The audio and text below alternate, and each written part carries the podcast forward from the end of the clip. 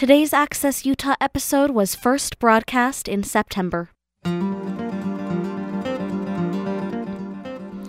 Welcome to Access Utah. I'm Tom Williams. Katharine Coles is a former Utah Poet Laureate. She's current distinguished professor in the creative writing program at the University of Utah. And uh, she joins us for the program today to talk about her seventh collection of poems, Wayward, which was published last year. Katharine Coles is author also of a memoir, Look Both Ways, a double journey along my grandmother's far flung path. She's directed the Utah Symposium in Science and Literature. She's been a poet in residence at the Natural History Museum of uh, Utah and uh, at the Salt Lake City Public Library for the Poets House program Fieldwork. She was sent to Antarctica in 2010 to write poems under the auspices of the Nat- National Science Foundation's Antarctic Artists and Writers Program. The resulting book was The Earth is Not Flat, published by Red Hen Press in 2012. She's received grants from the NEA and NEH and a 2012 Guggenheim Fellowship. Katharine Cole, it's a pleasure to welcome you back to Utah, uh, to uh, Access Utah. Thanks. Hi, Tom. Nice to hear your voice. Good, good to hear your voice as well. Um, we've been talking uh, on this program with various artists and musicians, specifically about uh, about COVID, the, the pandemic changes that we're we're all experiencing, the the stresses, the ups and downs, and how do we how do we cope? So that's where I want to start uh, briefly. Um, what, how's this been affecting you?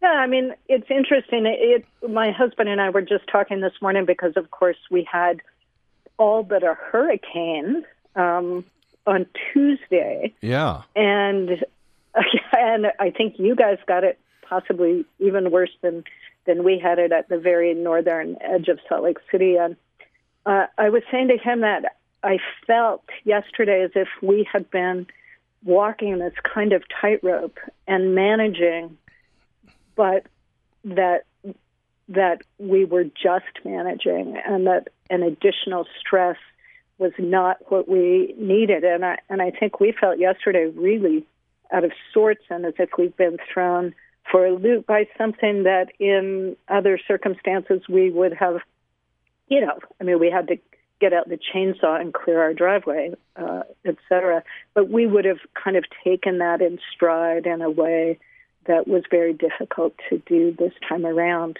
Um, it feels like it's been a year of wonders, and I'm using wonder in the sense of, huh? Um, as opposed to in the sense of the marvelous or miraculous. Though, of course, we've had that too between um, COVID and the earthquake and uh, the weather events that we've that we've had. How about you? How are you guys doing up there? Uh, boy, it really resonates. Yeah, we, we got it pretty bad here. A lot of trees down and yeah. uh, a lot of chainsaws out. and you know that resonates yeah. with me. You talk about that sort of underlying stress, right? That uh, yeah. Uh, if we have an emergency or whatever, we, we, we probably had more reserves going in, but it, those have been sapped by by the pandemic and everything that's been going on. Uh, how do you how do you how do you deal with that? How do we deal with that? Yeah, I mean, I think that one of the things that we're doing all the time is, is focusing on what we need to do and trying to repress that anxiety and that stress that's a kind of constant background noise for us. And I think mostly we do deal with it, but it's that you feel as if everything is more than enough. And when one more thing comes along, um, it's really just hard hard, hard to manage. And how do you deal with that? Is uh, I guess you just you just do, and you become aware that um, all around the world people are actually dealing with more than you are dealing with. Mm-hmm. Um, we're at least in a position of immense privilege. I'm doing my teaching uh, and mentoring from home, which is not perfect and and uh, it's very difficult and requires a really a heightened level of attention um, to the students. But I have a roof over my head, and I have food, and I have a paycheck, um, and not very far away from me in this town, people are uh, much more precariously situated than I am. And then if you expand your imagination out into the world at large, even before the pandemic, there are a lot of people who are dealing with a lot more stress than we are. Mm. Uh, so, University of Utah is, is I guess, totally online, right? Uh, you're remote uh, teaching, uh, but you are interacting with students. I'm wondering how how they're doing, uh, as far as you can tell. I, I think that I mean they they need um, at least I perceive they're not demanding a lot extra from me, but I feel um, their need and their anxiety. Uh, I, I feel you know, one thing I think is that I'm in my 60s now. I've I am still in my career. I plan to be in it, you know, pretty much until I die. Though not necessarily the teaching part of it, but I've had a really good run, and these are young, really gifted, smart, able young people who are just embarking on their lives, and they're doing it under such difficult circumstances. I admire them I feel their need. I'm trying to figure out ways all the time to give them um, a little extra here and a little extra there, just so they understand that even though we're separated, they're they're in my attention, and um, I'm trying to give them as much as I can. Mm and you know remotely and that's uh, kind of how we all feel i, I think um, yeah. you know social distancing and uh, um, it, it, there just seems to be a, a, a, disconnect i wonder how, how you're trying to bridge that that gap uh, safely yeah, uh, you know, so so as I said, my husband and I are a little bit older. We're trying to be as careful as we can. I have um, I have a small class of nine PhD students, and I can see all of them at the same time on on my screen, so that's very helpful. But my undergraduate class has 35 students, so I'm managing. Um, you know, I can't see them all at once, and I'm trying to manage the hand raising function.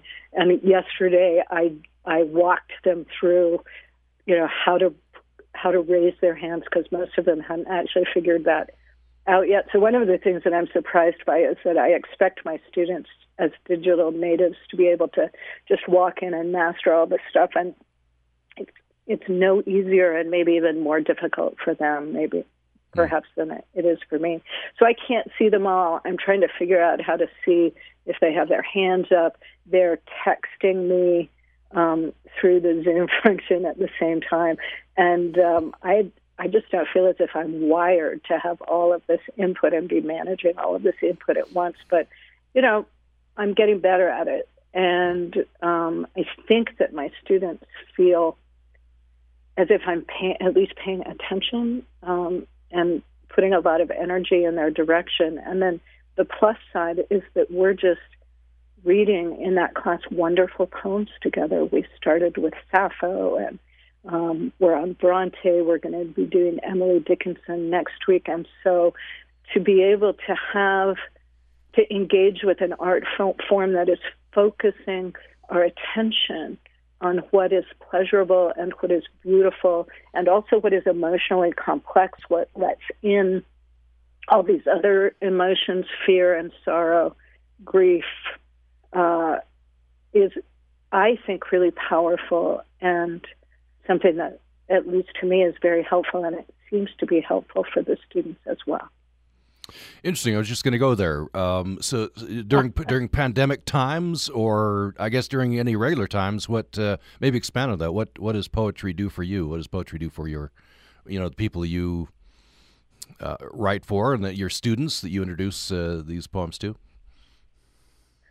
The things that I, I say about good poems is that they travel across time and space. And I think you'll remember during 9 11, which some of my students weren't even born yet when that happened, but how all of a sudden everywhere Auden's poem, September 1st, 1939, was being heard on the radio, um, et cetera. I read it on the radio on September 12th um, that year, and before we knew it, um, it was everywhere. People were quoting it, and it actually has resurfaced a couple of times since then, and it resurfaced as the pandemic came in, even though the imagery wasn't as directly applicable. Applicable, and that's because it engaged a set of human emotions and anxieties that are present in catastrophe wherever catastrophe happens. So, what a good poem does is provide the words that, as Mark Strand said, tell us in so many ways exactly where we are, wherever we are. Um, and therefore, it provides us with a space in which to to look at and think uh, about and handle and experience the full range of emotions that we have in a given situation. Mm handle and experience. Yeah, I like that. Uh, do you uh, uh, in, in, during these times and, and oh by the way overlaid uh, on everything we've been talking about we've got uh, the, the, the, protests and this tumultuous election yeah. season which is yeah. another stress on top of things um, do you do you continue the same writing process or has that changed um, right now I'm not writing as intensely. I'm not writing poems as intensely as I often do, and that's because I've just decided that I'm giving myself more or less over to my students and dealing with my students. I have a, a deadline for an essay that I have to turn in um, in a few weeks, and so that's the thing that's occupying my creative life because people are expecting it. Um, but I have been um, writing poems pretty much constantly through the whole pandemic, the whole experience, until I made this conscious decision that I'm not going to let that take my attention too much. And I think that that's partly because poetry is just how I process things. Um, it's very close to the surface for me all the time. And so I'm not a person who, for whom my access to poetry is blocked by anxiety or difficulty as a rule. Well, could you expand on that a little bit? How how do you process uh, through through poetry? Um, I think, for one thing, um, language as a as a device. Uh, so I have language going in my head all the time. I'm suspecting that all of us do, but maybe for a poet, that's happening in a different kind of way. And so when I'm reading or listening to something, uh, something catches at my attention, my automatic response to that is linguistic. That language for me is running under the surface, very close to the surface all the time. And so it doesn't necessarily take much to pull it up above the surface to a place where I can access it. And I would actually even suspect that disruptions um, if you're thinking about the surface of water that's quiet, if it's disruptive, disrupted, then it's it pops up in places and um, and becomes visible or accessible. Uh, and, and, I would say that that's not something that um, came automatically to me. That's something that's come after decades and decades and, and decades of consciously, in a disciplined way, coming to language and immersing myself in language and making myself available to language. And then what has happened over time is that language has therefore made itself available to me in an, in an ever increasing way. Mm. Let's uh, take a break. When we come back, we'll hear the, some of the results of that. I want to get into the, some of the poems in the latest collection, which is Wayward, which was published uh, last year. Um, we're talking with uh, Katharine Coles, who's former Utah Poet Laureate and current distinguished professor at University of uh, Utah, who's uh, joining us uh, today. We'll have more following this break. Support for Project Resilience programming on UPR is brought to you by USU Center for Persons with Disabilities, working to create healthy, inclusive communities through innovative research, service, technical assistance, and education. Information at cpd.usu.edu.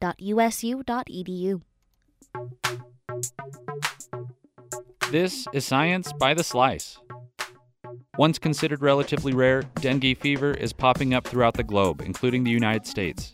Most people infected with the mosquito borne virus recover, but the disease can cause lethal complications. Curiously, while people who have recovered from the virus develop immunity to the strain that infected them, they've often become more susceptible to infection by different strains of the virus. USU data scientist Kevin Moon is a part of a multi institution team developing deep neural networks to extract detailed data from large datasets collected from infected people in an effort to find preventative measures and therapies.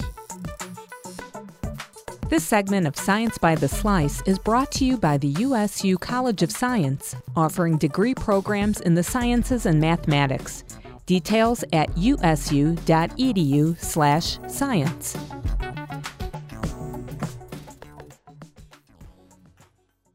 Today's Access Utah episode was first broadcast in September.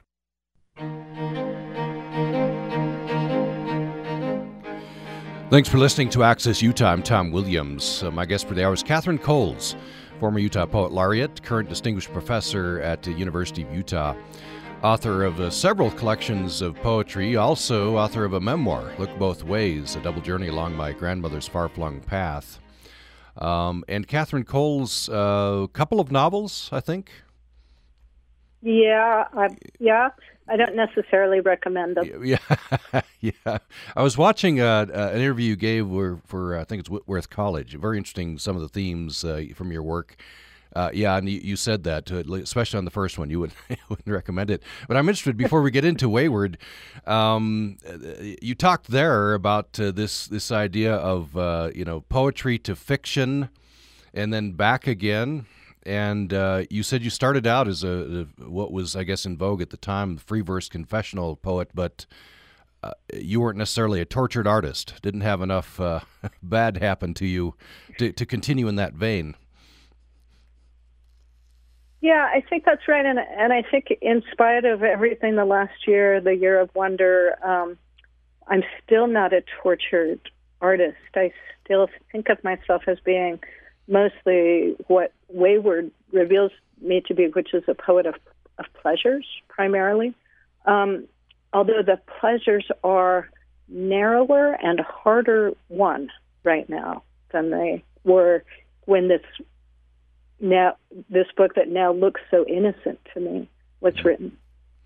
It looks looks innocent to you now, yeah, because uh, it was published in twenty last year, right? And then uh, yeah. starting in yeah. March, uh, all this uh, started happening in this year.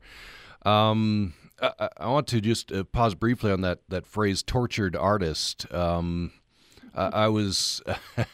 I, I, was watching an interview with the uh, with the comedian um, Patton Oswalt, um, and he was uh, forcefully refuting this idea that, that I think some people have that in order to, to get to the highest art, you have to be tortured. And he said, no, that's that's totally not true.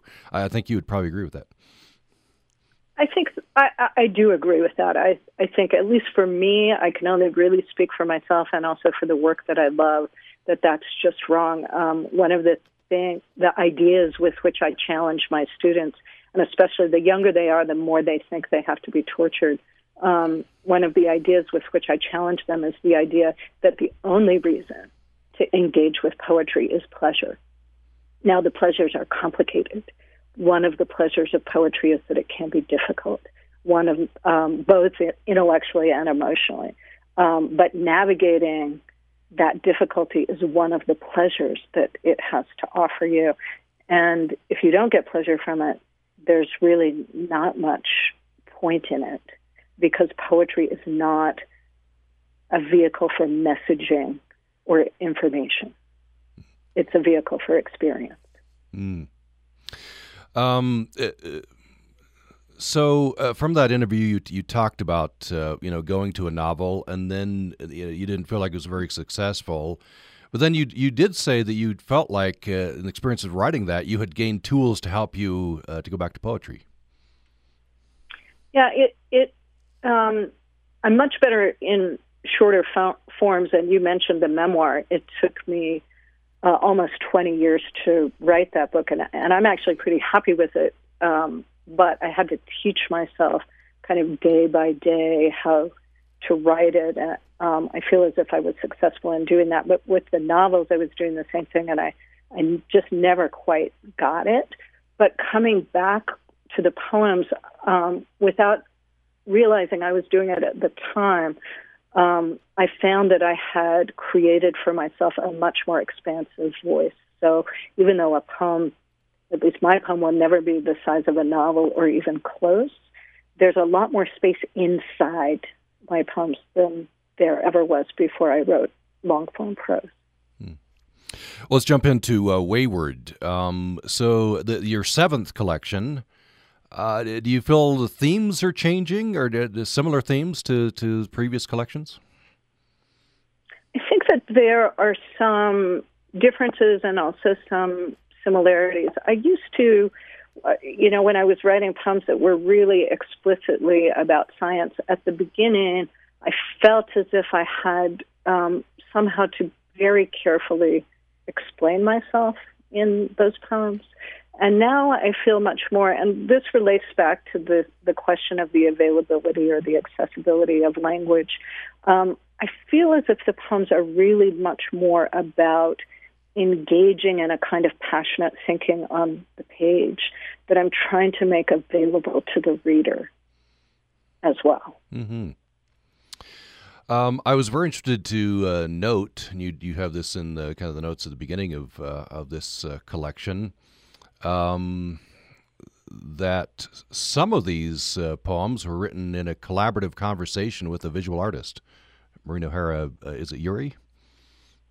Your. Your. Yeah, um, more. Yeah, Maureen and I have. Um, I think of this as collaboration, as a kind of friendship. She and I have worked um, back and forth together for I think for almost 30 years now.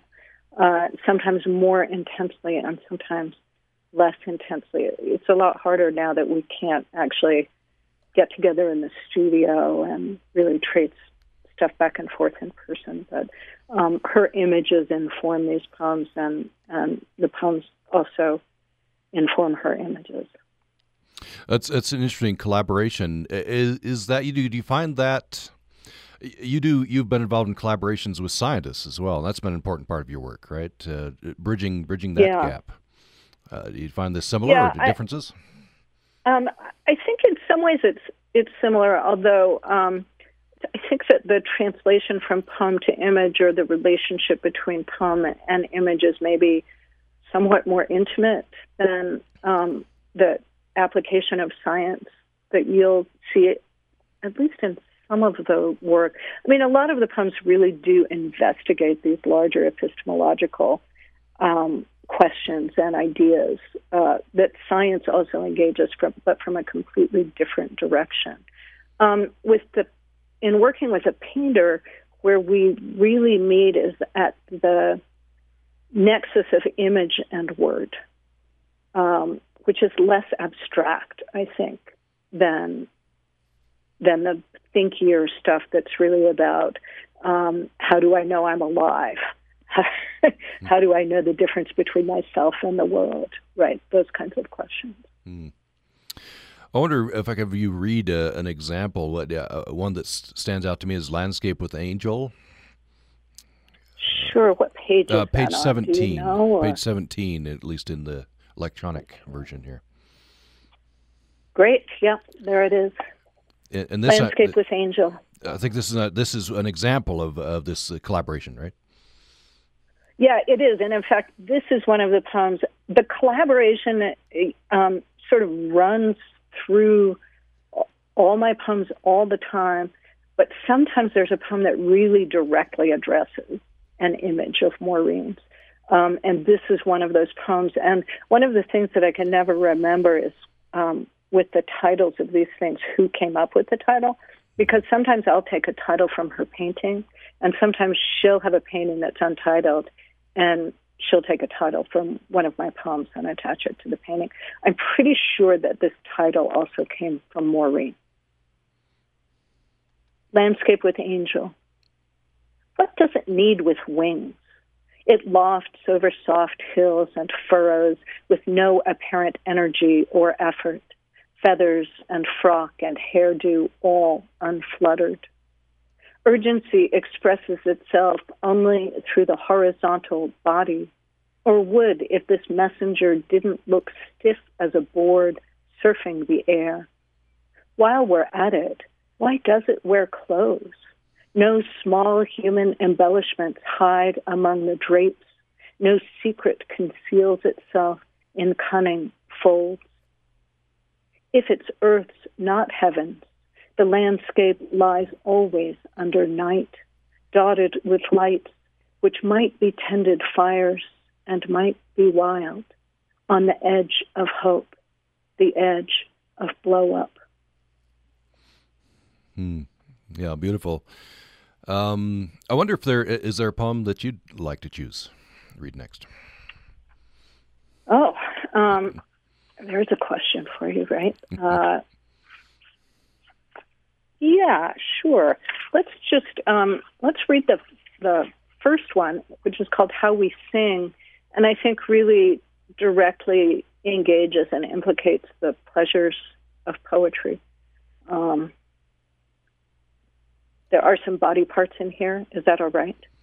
Uh, yeah, I think that's okay. We'd, uh, none okay. of the none of the seven Just, deadly uh, words that the FCC doesn't want us to say. Yeah. I, I believe none of those words. Yeah, so, yeah. Uh, this is this is how we sing with our leg bones, with alphabets and lambkins, with bat wings hung out to dry, with the birds, with our heads on our sleeves, from the lion's throat in stitches, riding the backs of dragons, bohemian, square pantried, squeezing our boxes, penises wagging, breasts akimbo, mouthing feet, hearts in our hands, whistles wetted, barefaced, captive in time. Hmm. W- with our leg bones. That's a striking image. We sing with our leg bones. Yes. Um, I wonder there, there there's uh, some of the forms here are, are interesting to me. Um, I have to look at the table of contents here. There's uh, a palimpsest. Um, Palum. Palum is that how you pronounce yeah. it? Yeah. Uh, Archimedes. Um, it, yeah, the Archimedes palimpsest. Do you have a uh, uh, there? Twenty, page, page twenty. Twenty. Um, yeah. So uh, one of the things that I'm really interested in, and you know, part of the reason for this is that all of my work in, directly engages what I take out once I have a bunch of stuff down on the page, and it took me 20 years to write the memoir because it was 1,500 pages long and I had to keep cutting it and cutting it, and then it would grow, and then I would cut it. And I work with poems the same way, but it's easier because you know you can keep a poem, all of it, right in front of you at a time. At a time. So this is actually about um, a palimpsest that they found um, that had an original. It was it was written over. There was a text that was written over an original manuscript that had been written by Archimedes. And in a palimpsest, that original manuscript sort of rises back up to the surface through the text that's been written over it, which was just a fascinating idea the idea that you could find uh, in a library a book in which something had been erased and then was reemerging again. Yeah, just a fascinating concept. Want... Yeah, yeah. Would you read that? That would be great. Yeah, and I'm happy to, and I'll try to sort of indicate um, through a slight vocal change, but there are um, are moments in the poem in, in, that are in italics, in which um, the idea is that you have this other text emerging through the text that um, is the ordinary text that here that is here. So the Archimedes palimpsest not erased, equations painted over. Curious mathematics, a leaf, a spiral, a ghost, fluttering the edge of vision, a style of inquiry, all there is to find out. So, give it up. Evangelists here live in color, mouths popped around, leaves disappear in flight, new truth beneath, behind, a set of pieces can be arranged in the form of a square. What did Archimedes draw? Straight lines, off kilter, floating bodies, old time preachers again, more like examples than proofs, turn instead to a radical idealization. If time is not a river, maybe one mind absorbs into another, then bleeds out. accumulated catastrophes, not every advance, improvement, the past as it will be, hints and layers, recoverable, interpreted, the diagram shows, not known. Hmm. And that's um, the palimpsest. Yeah. Wonderful. Yeah, I'm not sure I've ever read that aloud yeah. before. There's some difficulties in reading it, right? Because you, you uh, yeah. to get the full effect, you have to be on the page. Uh, speaking of which, there's several uh, poems which, which, are titled with the the infinity symbol. Mm-hmm. And uh, this fascinating, um, which which takes the poem before the poem after, but uh, most of the text in faint uh, text, and then some bolded.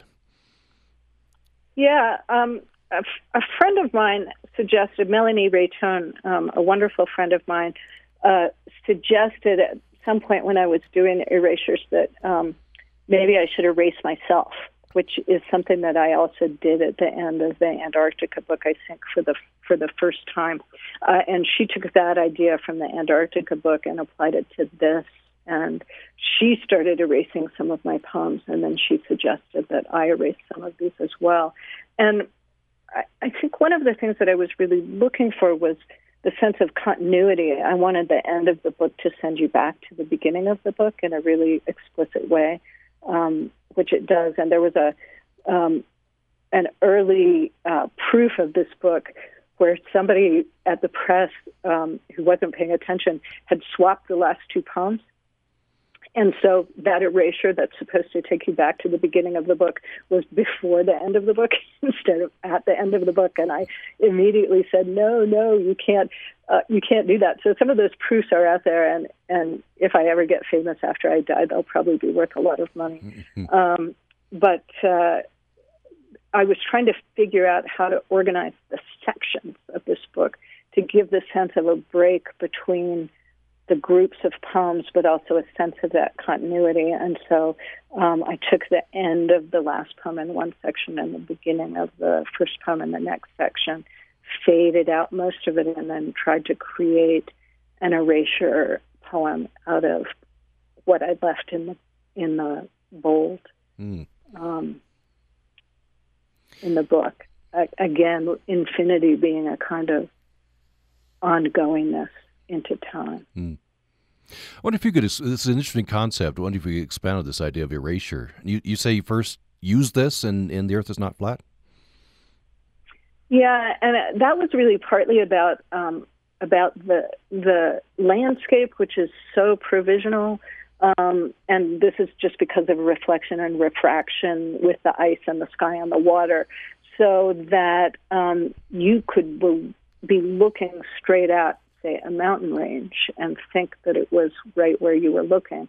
But in fact, it exists in a different place and is only getting projected into the place, into the place where you're looking at. And so I was trying hard in that book to really work with the idea that the thing that you are so sure you're seeing might actually not be what you're seeing, and what gets revealed to you through these um, optical illusions and um, mirages that are confronting you all the time. Mm. Oh, of course, we're talking about uh, Antarctica. Um, is is, right. is it what the geography, the the uh, I guess the, the weather? What, what what's what's happening? And I'm sure this happens other places, right? But uh, you experienced it in Antarctica. Yeah, there, there's some suggestion that the wreck of the Titanic might actually have occurred because they could see the iceberg, but they were seeing it in a different place from where it actually was. Um, and so what happens is through reflection and refraction, and we experience this all the time in the desert in the summer when we look out um, and we it, you think you're seeing water, right? But you know you're seeing land, and we're used to this. We accommodate it, but these effects are so extreme that the example that I use in the Antarctica book is from actually from Shackleton's diary. They're out there, they're in big trouble winter is coming. They're basically shipwrecked and stuck. And they are scientists, so they know that they're looking at the sun setting for the last time before it comes up again three months later, right? So they know that they're watching the sunset and they know that they're not going to see it again for three months. But as a matter of fact, over the course of the afternoon, it keeps rising again and setting again into the ocean. And this is a, um, a function of the light operating in such a way that the sun, the image of the sun, is projected onto the clouds. So what they're seeing is a projection of the sun um, as it's being reflected and refracted on ice and water and clouds, not the actual sun itself. Does that make sense? Mm-hmm. Yeah. Yeah, very interesting. Very interesting. Yeah. And so I was fascinated by this because I would get up in the morning and look out my window and I would see a mountain range sort of off to the left. And then later in the day, I would go back and I would look and it would be more off to the right. Hmm. And of course, uh, uh, you know, a lot of metaphorical uh, possibilities from this phenomenon, right? Right. right. How yeah. do you know that what you're looking at is real, which is one of the fundamental questions um, of the human mind? Yeah, yeah, right? yeah. And, and you deal with this in, in, a lot of your work. Um, I, I, just want to take a little aside here, um, then we'll go to break. Um, but of course, you went to Antarctica to write poems on the auspices of the National Science Foundation's Antarctica Antarctic Artists and Writers Program. So, so the, mm-hmm. the National Science Foundation, I guess, uh, thought it important to have artists and writers there. This is I guess gets into that yeah. intersection that I guess they're feeling it's important. That this has been important in your in your career.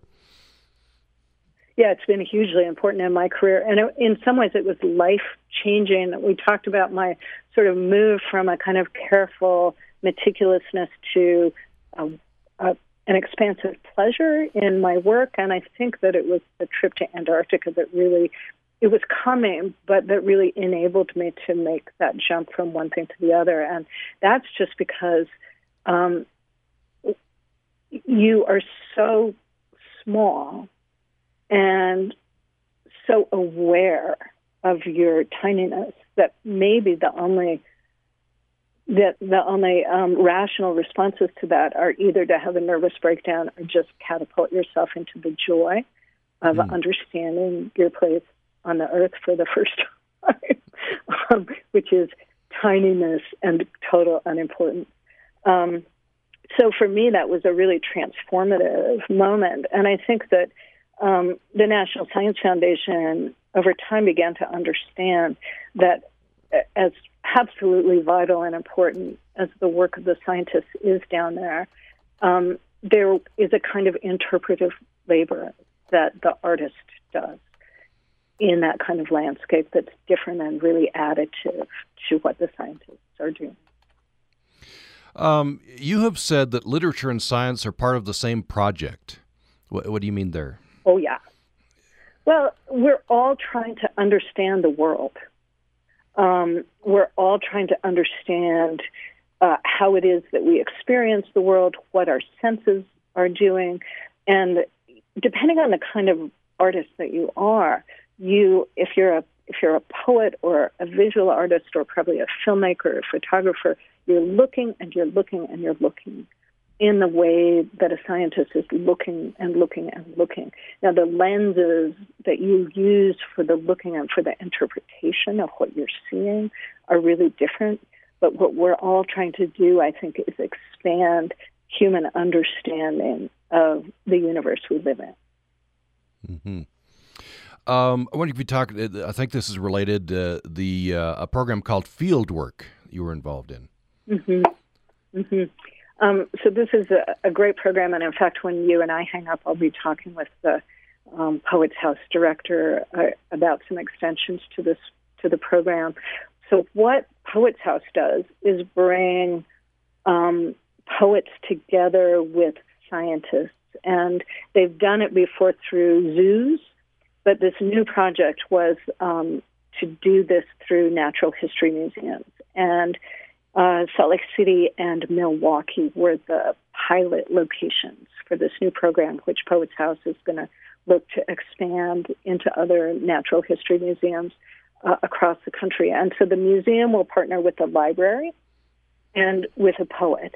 And um, the museum brings its scientists to bear, the library brings its resources in literature to bear, um, the poet brings the knowledge of poetry to bear, and they all just get together and figure out how to create a collaboration um, that uses both poetry and science to illuminate our world. And one of the goals of this program was to give um, people who are more literary a kind of access to STEM learning, and then also to give people who consider themselves to be more on the scientific side a bridge into poetry at the same time. So we did a whole array of programming here in Salt Lake City, and the permanent um, relic of that is a poetry path where pieces of poems are literally carved in stone along the Bonneville Shoreline Trail up at the Natural History Museum, and then also um, in the garden on the north side of the library and in places inside the library as well downtown. Yeah, that, that sounds fascinating. Um, so, what uh, I think I was reading poets like Octavio Paz. Yeah, we have Octavio Paz. There's some uh, Native American poets.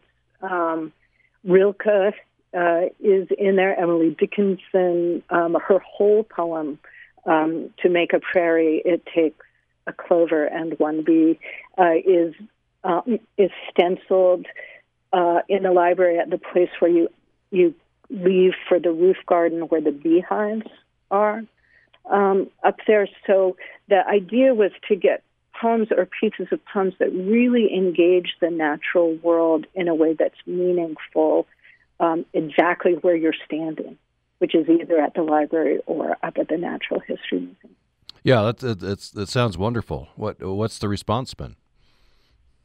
The response has been um, really great, and one of the things that's wonderful about having these these poems be permanent, right, is that I'll be going along and I'll totally forget about this project because I'm doing something else right now, and then it will pop up on Facebook or somewhere. Somebody will have been on the trail or up at the library, and we'll take a picture and put it up and say, "Look, I found this poem, uh, and I've had the privilege of being up uh, on the shoreline trail and watching hikers and runners and cyclists sort of go by, and they might go by one of these, but at some point it kind of impinges on their consciousness that there are these um, these great big rocks with pieces of language on them, and they'll slow down and maybe they'll get off their bicycle and and they'll say, what's this? What's this? And if they keep going and they find it, there actually is um, a rock up there that tells them right what it what it is that they're looking at. But for me, one of the pleasures is thinking that even without that rock that tells them what they're looking at, they've just encountered some glorious piece of language in a beautiful, glorious place outside. And that part of the project of making sense of that is part of the project of being human in that place at that time. Mm-hmm. Well, let's uh, uh, go to break. Before we go to break, um, by the way, we're talking with Katharine Coles, um, whose new uh, collection is titled Wayward. I wonder if you'd read us another uh, poem. I'm, I'm uh, one I connected with is on page 23. It's called "The New Day." Uh, all right. The new day enters in the heroic mode, feathered and helmeted, muscle bound for glory, smelling of scorch. Raise that sword a little higher if you can lift it, and buckle your straps tight. Insert fanfare. Nobody still gets to ride the train all afternoon, dozing. Scotch that clickety clack, the sudden dark plunge. In the underworld, nobody gets to be just a body anymore, ripe, a little bloody, and needing its toenails clipped. Me, poor me, I'm steeping in juices, greased and gristled. In the past, I've been pretty enough, though, to make up for anything. the new day. Yeah. yeah. The new day. Yeah. Excellent. It's, uh, uh, I'm hoping that this is a poem that travels. You know? Yes. Here we are, all of us, getting up every morning you know, and going back into the underworld that the world is presenting us with. Now. Yeah, yeah, exactly, exactly. Well, uh, let's take a break. Come back with our final segment with uh, with Katharine Coles. You're listening to Access Utah. Support for UPR programming comes from our members and USU Extension's Stay Happy, Stay Healthy campaign. The pandemic has caused confusion and uncertainty, and it is easy to become anxious and skeptical. A positive attitude can help in times of stress. Tips available at stayhappystayhealthy.usu.edu. Support also comes from the Cache Valley Visitors Bureau, showcasing the great outdoors with hiking, fishing, and camping. Information on trails, campsites, and more available online at explorelogan.com or visit 199 North Main in Logan. Today's Access Utah episode was first broadcast in September.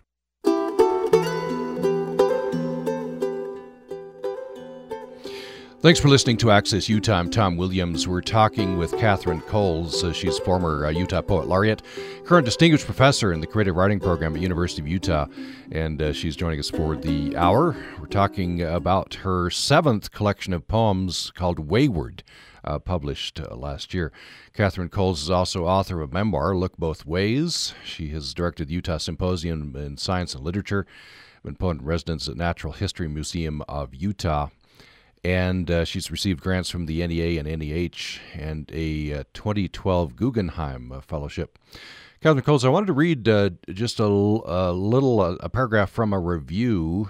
Found this on Amazon. This is from Emery Blue. I don't know anything about the reviewer, but uh, they said something interesting. Um, let me scroll down in my document here to, to get this. Um, you've referenced Emily Dickinson a couple of times. Mm-hmm. This reviewer compares you to Emily Dickinson. I don't know if that makes you uh, uh, flattering or uncomfortable. Uh, uh, I just want to read this, uh, just a couple of paragraphs. Uh, the reviewer says, I love reading Coles's work through time, experiencing the profusions of pleasure she offers through all her strategies, exploring with her the joys and failures of our efforts to translate experience into language, always hoping to spark sensation, exhilaration, curiosity, brief flashes of insight, and the illusion of understanding in the listener. And then this paragraph Katharine Coles delivers her readers as close to these impossibilities as any writer since Emily Dickinson, a poet with whom Coles seems to sing, both intrepid enough to trust the reader's agility, to walk along the dangerous edges of incomprehensibility through elision and erasure. Why worry? Well, we will all fail in every language. um, I wonder if you agree with that, uh, the comparison to Emily Dickinson. Well, I mean, I'm thrilled by the comparison, and I'm sitting here thinking I should actually go look more often on Amazon than I do because I haven't seen this review, and um, I I feel um, with Emily Dickinson such a kindred um, spirit. I feel her to be a kindred spirit in terms of what she is trying to do. I, I think I agree with this re- reviewer that um, that our projects are allied with each other, and I've learned so much from Dickinson. Um, reading her, I've read her more and more seriously and carefully, and I've written about her quite a lot in the last five five years or so. Um, now, I would say that as thrilled as I am by the comparison, I don't know anyone who can touch Dickinson. um, certainly, I'm not. But the idea that that um, the ways in which I've really tried to model more than anything else her courage as a writer. Um, if that is visible to people, then nothing could possibly make me happier than than mm. to hear them. Uh, I love this line of the review, exploring uh, with her, talking about you in this case, the joys and failures of our efforts to translate experience in, into language. Um, I, I, imagine they're both, right? Joys and then they're failures sometimes. well, I, you know, I, I, think at every moment um, you're failing as, as a poet. And one of the things that I've been trying um, to communicate with my students. And again, we talk about the ways in which I think my work has really changed, especially over the last mm, decade or so. Although I think if you look, you can see that it's more gradual than I feel it to be. I feel as if there was a moment for me in which um, I really did just say, uh, not use one of the seven words, what the heck. Um, I'm just not go. I'm going to trust my reader um, to come along with me as long as I'm doing the work to make that possible, and I'm going to trust myself to be failing or nearly failing all the time. Mm-hmm. Because that's really what the project is. I mean, it's such a privilege, isn't it, to be human in the world even now? It's such a privilege and such a joy um, to be given moment by moment the not only the opportunity but the necessity to be risking and failing mm. constantly, and through that to be, we hope, getting better, getting closer to whatever it is that we're trying to do. So I find that review to be absolutely the most thrilling thing that I've heard about my work for a long time. Thank you. Oh, oh, good, good. I'm glad we shared it. Um, we just have a couple of minutes left. I, I would love to get another poem in. Um, uh, uh is there one that jumps to your mind, or, or I could suggest one?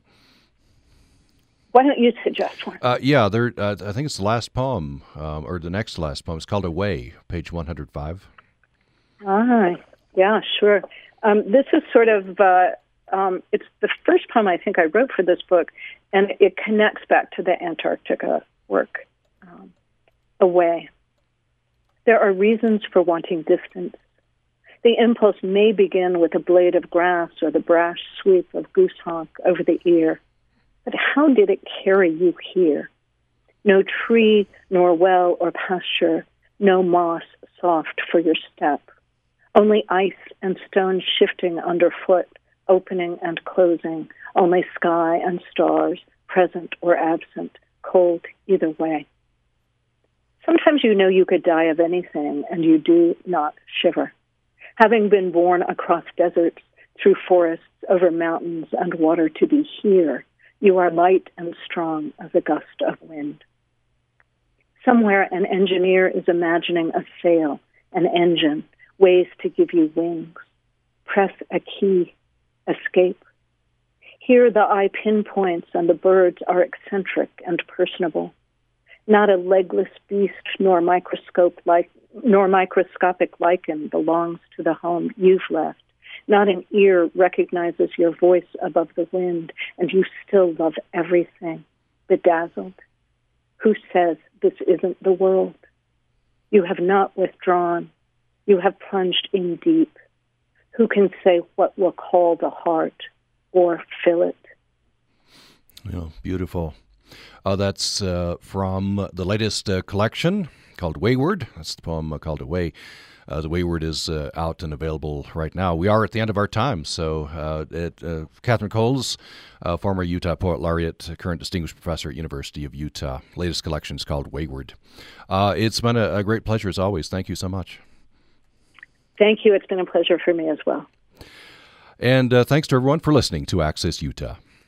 Support for Utah Public Radio programming comes from our members and Cache Valley ENT and the Allergy Clinic practicing ear, nose, and throat medicine, allergy services, and facial, plastic, and reconstructive surgery, and offering hearing aid services with audiologist Dr. Tijan in Logan and Providence. CacheValleyENT.com. You're listening to Utah Public Radio. Coming up next here on UPR is Radio Lab, followed by Latino USA at 11 o'clock. Stay with us. This is Utah Public Radio, a statewide service of Utah State University and the College of Humanities and Social Sciences. KUSR Logan, KUSK Vernal, KUSL Richfield, KUST Moab, KCEU Price, KUSUFM Logan, and UPR.org.